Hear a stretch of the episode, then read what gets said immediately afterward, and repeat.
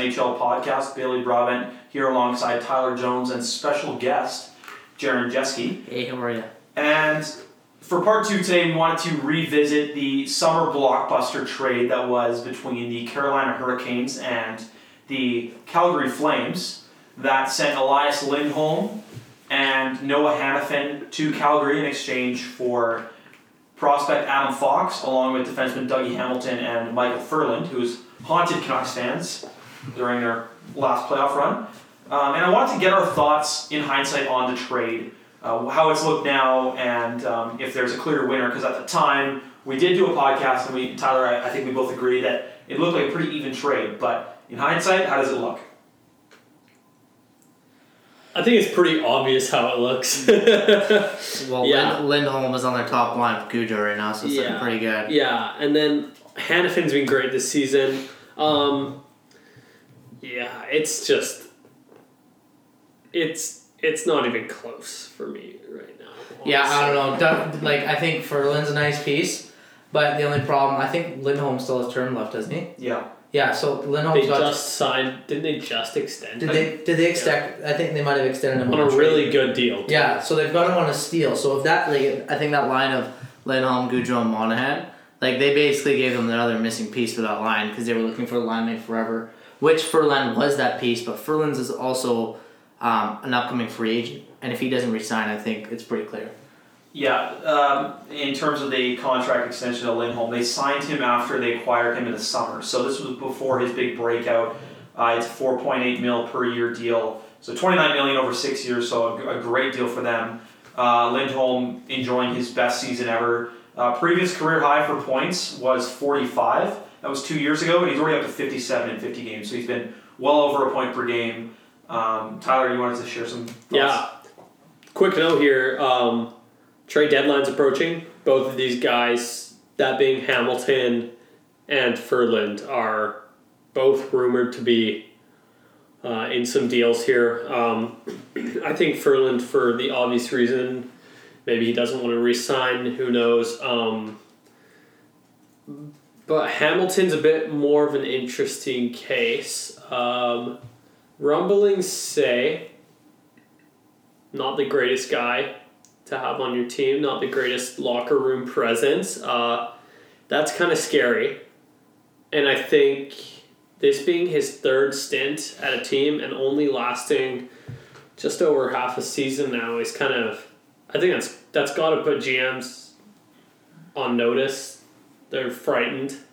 Jaron's got his stats pulled up Yeah, here. I Jaron, think- you want to you want to share? Yeah, he's got nothing in his lo- uh, no points uh, in his last six, and he's a minus one. Yeah, I think Calgary definitely acquired Dougie Hamilton to be that elite offensive defenseman, and he hasn't really grown into that yet. And we all expected that, right? Like it's not I, I expected him to be Yeah. uh, to still be that fifty point D man that he's that he's been, Hondo Pete. He's only got 16 points this year. and yeah, he's definitely underachieving. Um, not Well, living and up to the- his The contract. thing with him too was that he that he was identified as a shooter. That that's why they were so good because he would just shoot and they would just pick up the garbage in the power play. He still does take a lot of shots. I think I think, and I could be wrong. I think he's got the NHL's longest uh, consecutive uh, game with a shot on goal.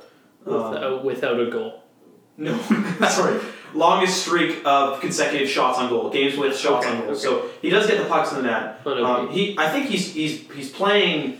His stats don't show how he's been playing. I think he has been playing fairly well. Yeah. And he's playing on a team now that has quite a bit of depth on defense. But um, You are correct. He has a shot in every game this year. yeah, so so he you know he hasn't been playing well necessarily, but he hasn't been playing poorly, um, so to speak. But I think one thing, if, if we look at these these players involved in this deal, and we can't r- forget that there is a prospect involved, Adam Fox, who looks like the real deal. He's a he's over a point per game playing for Harvard, Yeah. and uh, and and the the Canes are trying to sign him before season's end. So maybe trying to get him to that two year deal. Uh, or sorry, burn off that that one year and the three year deal like the Canucks did with Boeser a couple years back. But Potentially with Hughes. I, I think he's a big key to this deal, um, looking long term. But uh, another key is, is Dougie Hamilton turning around because right now he has not been good enough.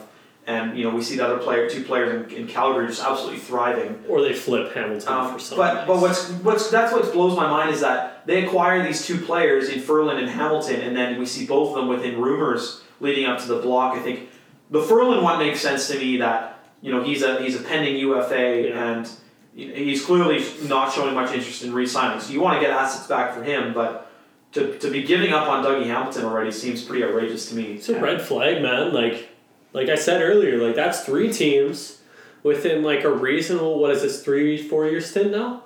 Yeah, he And he- like he's a good player. He should be sticking around, but no one wants to hold on to him, man. And I've read up on that, and I've wondered that too. And I think a lot of insiders have claimed that he's just kind of the, it's just a bit of bad luck in, in that he's been involved in a number of kind of big trades already in his career, and he's, he's only so young, right? So it is a bit of a red flag to wonder why he's, he's moved around being such a good defenseman. But um, I, and, and to the rumors about the, of the locker room not being a great locker room guy, he he actually addressed that because he's got his comeback in or first game back in Calgary in a couple days, and so he met with reporters today and he talked a bit about that. And there was a rumor flying around that when they went uh, when the team went out for dinner one night, he went to a museum and didn't have any interest in hanging around the team, wanted to go to, to a museum by himself, and he said that was complete, uh, you know, just just rumors and, and wasn't true. And you know whether or not he's he's right, uh, whether or not that's true or not, you know, we, we don't know for sure. But he he denied it, and it showed apparently a lot of class today in his interview. And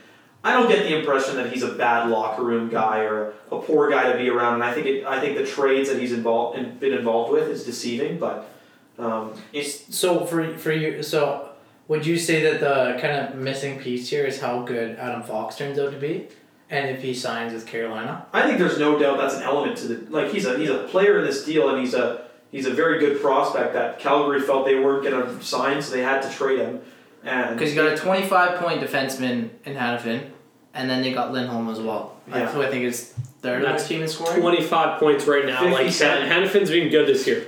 All I can say that. yeah and I think I think the bigger the bigger problem here and if they, if Adam Fox doesn't sign in Carolina this is an absolute sham of a trade and they might go down in history as a one of the one of the worst worst trade deals in the history of trade deals as Donald Trump would say but Cliff Poop. Um, Cliff Pu's up there as well, Yeah. but but uh, but if they if they sign Adam Fox, I think that's uh, that that helps this deal look a little bit better on Carolina's end. But um, Carolina's failed several times though with so many but, other but a terrible a, a terrible offseason too for Carolina, trading Oh, away yeah. Jeff Skinner and Elias Lindholm, for who nothing. Well, would not pro- would likely be would that that For would be guys that yeah. one two in scoring on their team right now. Like they still have uh, Jaccob Slavin. in Oh. Yeah, uh, but Jaccob Slavin and Justin Faulk. Um, Slavin they've been raving about for years, but he hasn't done anything. Right? He's been an average defenseman. Bit of a lull here on the podcast. Not sure what. To, what to What's so funny? after- I think I think I'm just laughing at this deal. I can't defend it really for Carolina. Yeah, like it's not defendable. Like it's just not like this is the stupidest deal.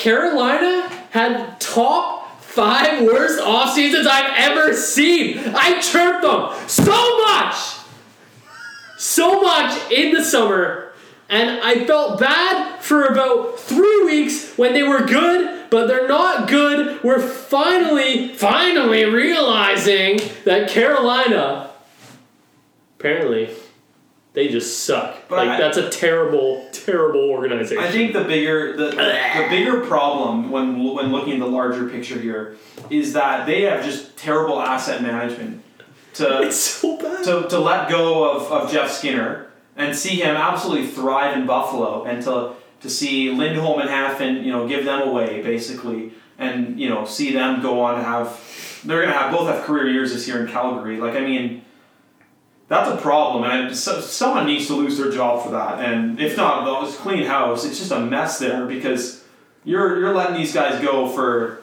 pennies on the dollar, and they're you know I I think I think there's bigger problems here than just this this deal um, in Carolina, but. But their post game cellies are good. The po- they do, yeah, they're doing the Viking clap, so really that makes up for all of this. But, uh, geez, Jaccob Slavin, you better hope he's the savior of this team otherwise. yeah, I mean, it's fine. Especially Faulk will probably get dealt for Pliff Coup in like two years. So You heard it here first. Uh, Cliff Coup. Cliff Coup, boys. the newest elite defenseman in the NHL. Uh, uh, uh, what a mess in Carolina. uh, What a duking mess. uh, uh, that wraps it up for episode two of the Best Uh. Press NHL podcast. uh, Thanks for tuning in, and uh, stay tuned for more from us here. uh.